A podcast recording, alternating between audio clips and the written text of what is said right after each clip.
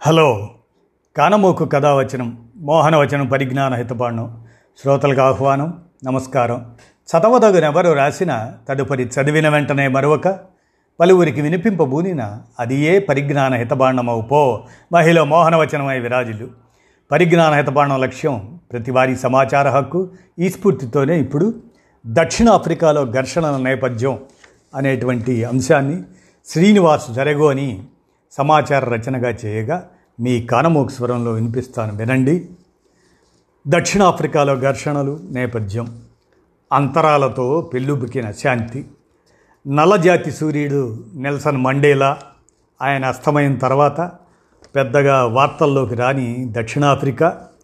ఒక్కసారిగా ప్రపంచం మొత్తాన్ని తన వైపు మళ్ళించుకుంది. ఇటీవల దక్షిణాఫ్రికాలో ప్రజ్వరిల్లిన హింస వారం రోజులకు పైగా కొనసాగి పెద్ద సంఖ్యలో ప్రాణాల్ని బలిగొంది. ఇందులో భారత సంతతి ప్రజలు ఆస్తులతో పాటు ప్రాణాలు కోల్పోయారు. అల్పసంఖ్యాకులైన శ్వేతజాతీయుల పాలన ముగిసి పంతొమ్మిది వందల తొంభై నాలుగులో ప్రజాస్వామిక పంధాలోకి మారిన దక్షిణాఫ్రికాలో భారీ స్థాయిలో హింసాత్మక ఘటనలు చోటు చేసుకున్నాయి. ప్రపంచంలోనే అత్యంత ఉదార ఆధునిక రాజ్యాంగం ఆధారంగా నిర్మితమైన దేశంగా పేరొందిన దక్షిణాఫ్రికా సైతం అవినీతి రాజ్య వైఫల్యం అరాచకం ఆశ్రిత శ్రేయస్సు ఇటువంటి జాడ్యాలను వేడలేకపోయింది. అవినీతి ఆరోపణలు ఎదుర్కొంటున్న మాజీ అధ్యక్షుడు జాకబ్ జుమా విచారణ కమిటీకి పత్రాలు సాక్ష్యాలు దాఖలు చేసేందుకు నిరాకరించడంతో కోర్టు ధిక్కరణ కింద జైలుకి వెళ్ళారు. ఆ వెంటనే ఆందోళనను ప్రేరేపించేలా సామాజిక మాధ్యమాల్లో పోస్టులు వెల్లువెత్తడంతో అల్లర్లు చెలరేగాయి. ప్రధాన రహదారులను మూసివేసి ట్రక్కులను తగలబెట్టారు. పెద్ద సంఖ్యలో షాపింగ్ మాల్స్ దుకాణాలను లూటీ చేశారు. దేశంలోని పలు ప్రాంతాలకు అల్లర్లు విస్తరించాయి. తొక్కిసలాటలో పలువురు ప్రాణాలు కోల్పోయారు.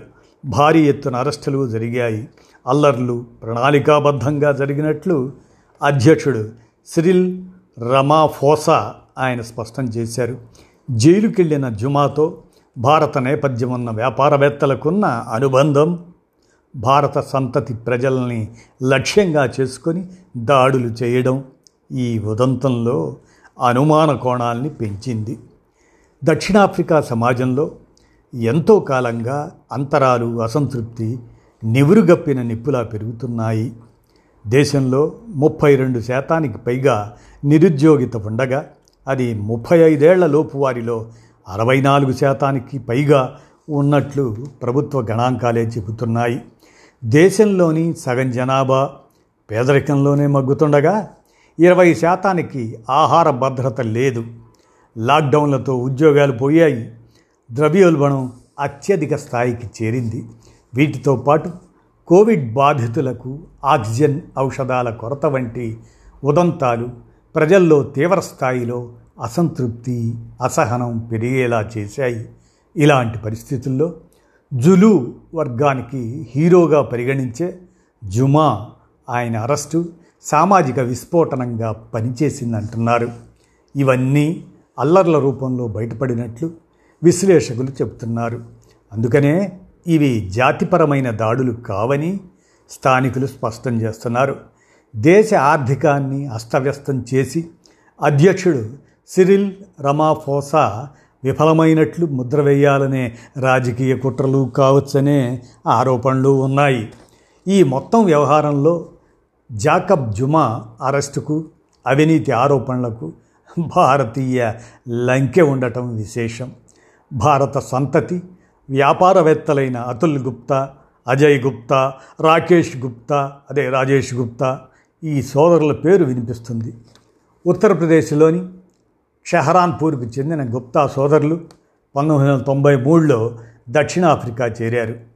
చెప్పుల అమ్మకాలతో మొదలుపెట్టి కంప్యూటర్ల వ్యాపారంలోకి ప్రవేశించారు. రాజకీయ సంబంధాలు పెంచుకోవడంతో వ్యాపారం ఇంతింతలైంది. విమానయానం ఇంధనం గనులు టెక్నాలజీ మీడియా రంగాలకు విస్తరించారు. జుమాతో పెరిగిన పరిచయం మరింత ఉన్నతికి దారితీసింది. జుమా ప్రభుత్వ విధానాలను నియామకాలను నిర్ణయాలను గుప్తా సోదరులే నిర్దేశించేవారన్న ఆరోపణలు ఉన్నాయి. వీరి సాయంతో జుమా కూడా భారీగా ప్రయోజనం పొందారన్న విమర్శలు ఉన్నాయి. దేశాధినేతల రాకపోకలకు ఉద్దేశించిన సైనిక వైమానిక స్థావరాన్ని రెండు వేల పదమూడులో గుప్తా సోదరుల కుటుంబ వేడుకలో వాడుకోవడం గగ్గోలు రేపింది. రెండు వేల పదిహేడులో లక్ష ఈమెయిళ్ళ లీకేజీ వ్యవహారంతో గుప్తా సోదరులు జుమా సర్కారును ప్రభావితం చేసిన తీరు అది బయటపడటంతో జుమా గుప్తా సోదరులకు వ్యతిరేకంగా నిరసనలు చెలరేగాయి.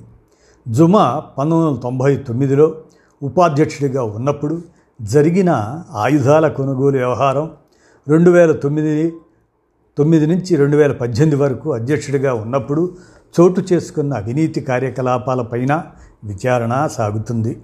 రెండు వేల పద్దెనిమిదిలో విపక్షాలు జుమాకు వ్యతిరేకంగా అవిశ్వాస తీర్మానం తీసుకురావడంతో ఆయన గద్దె దిగారు. దాంతో గుప్తా సోదరులు దుబాయ్ పారిపోయారు. ఇంటర్పోల్ రెడ్ కార్నర్ నోటీసు సైతం జారీ చేసింది.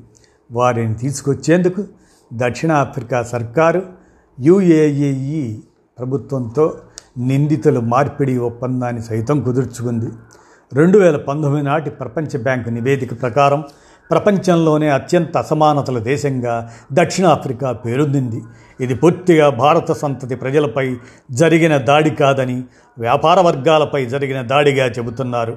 పేదరికం నిరుద్యోగం వంటి సమస్యలకు పరిష్కారాలు చూపటం ద్వారా దక్షిణాఫ్రికా సమాజంలో ప్రజల్లో శాంతియుత పరిస్థితులను నెలకొల్పాలి. అప్పుడే దేశం పురోగతి బాటను సాగుతుంది అని శ్రీనివాస్ దరెగోని ఈ అంతరాలతో పెళ్ళుబుకిన శాంతి దక్షిణాఫ్రికాలో ఘర్షణలకి నేపథ్యం అని సమాచార రచనను అందించిన మీదట మీ కానమూక స్వరంలో వినిపించాను. విన్నారుగా? ధన్యవాదాలు.